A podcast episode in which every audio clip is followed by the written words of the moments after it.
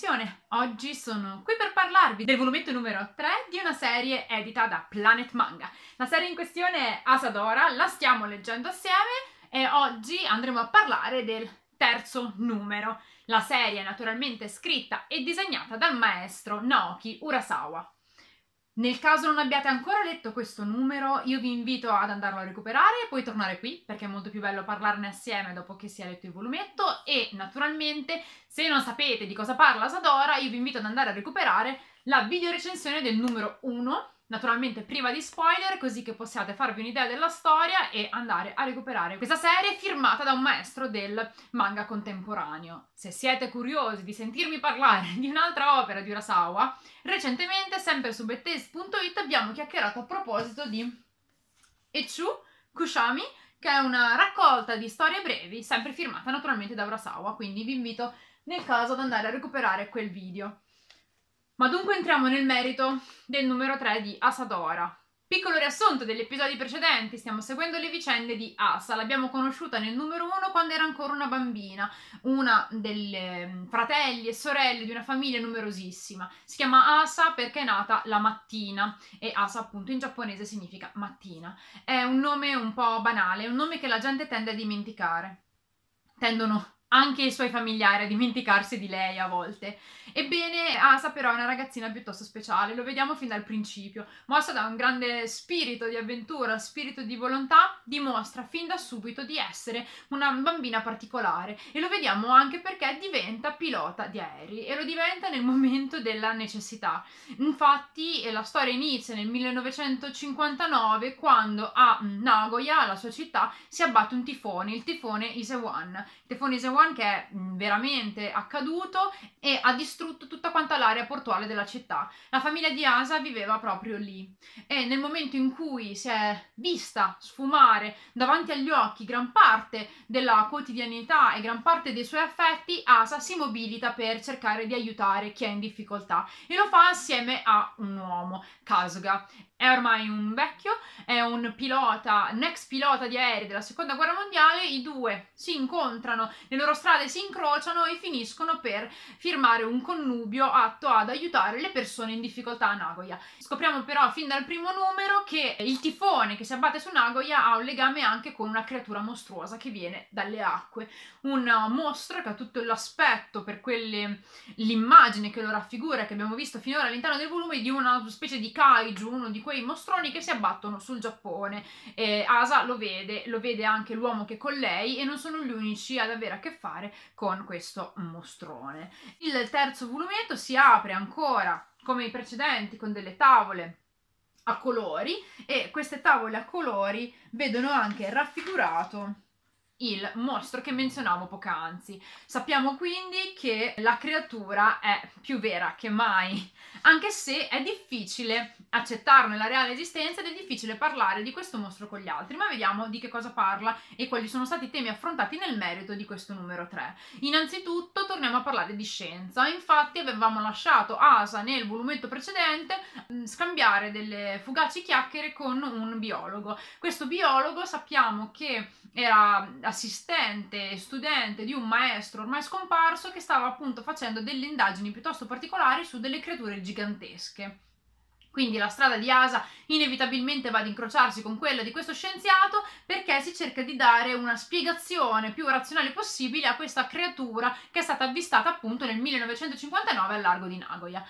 Però perché si sta cercando di dare una risposta razionale all'esistenza di questo mostro? Perché siamo ormai arrivati nel 1964. Nel 1964 si stanno per tenere le Olimpiadi a Tokyo. Manca poco tempo alla cerimonia di apertura e Asa viene contattata da un losco figuro, un losco figuro che avevamo già visto nel volumetto numero 2, che appartiene al mm, passato di Kasuga e ai suoi trascorsi come pilota della seconda guerra mondiale.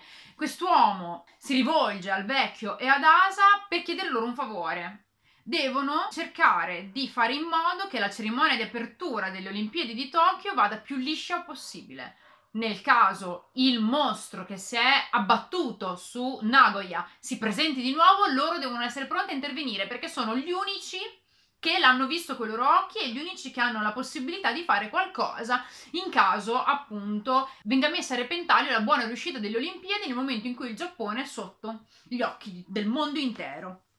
Ebbene, quindi comincia qui quella che è l'azione, la, la, la, ciccia della storia che coinvolge Asa nel suo ruolo di pilota d'aereo.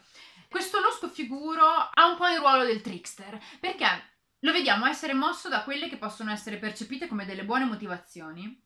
Lo vediamo essere una figura importante per la vita di uno dei personaggi principali e lui sembra riporre fiducia in quest'uomo, ma allo stesso tempo ha l'aspetto, le fattezze, i modi di una persona terribilmente losca. E infatti è un personaggio che mi interessa molto perché non vedo l'ora di vedere quali saranno appunto i risvolti che lo riguardano, perché sembra proprio nascondere qualcosa di più, è proprio un portatore di dei misteri che sicuramente si abbatteranno sulla vita di Asa. Ma non è l'unico personaggio il cui sviluppo mi interessa molto. Nel terzo volume torna di nuovo a farsi vedere Sho-chan. Sho-chan era un bambino che noi abbiamo visto nei capitoli precedenti, amico di Asa è il bambino corridore che vuole partecipare alle Olimpiadi. Lo vediamo verso eh, i capitoli conclusivi di questo numero e sappiamo qualcosa in più anche del cosa è accaduto alla sua famiglia. Ebbene, questo personaggio torna così e ha un momento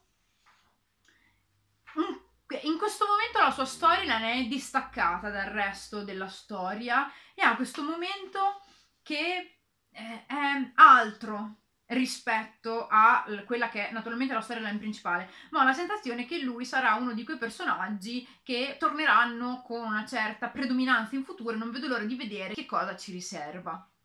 Ma per quanto riguarda invece i personaggi di questo numero che mi hanno intrigato parecchio, abbiamo Kinuyo, la proprietaria della locanda alla quale si era rivolta Asa nel numero uno della serie. Lei va qui a ricoprire un ruolo genitoriale nei confronti di Asa. C'è un momento in particolare di questo volumetto che mi è piaciuto tantissimo. È uno di quei personaggi che mi stanno intrigando un sacco.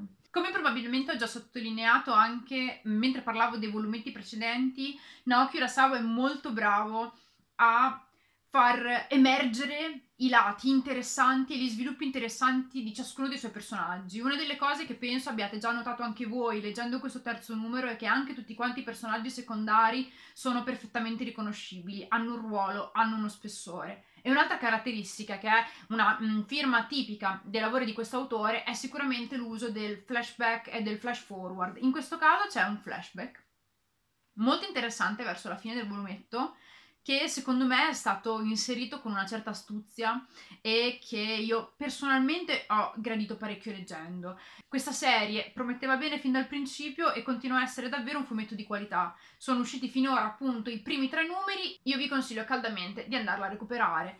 Eh, lo stile di disegno dell'autore è assolutamente spaziale, alcuni dei suoi personaggi hanno dei lineamenti quasi caricaturali per certi aspetti, ma sono sempre incredibilmente espressivi.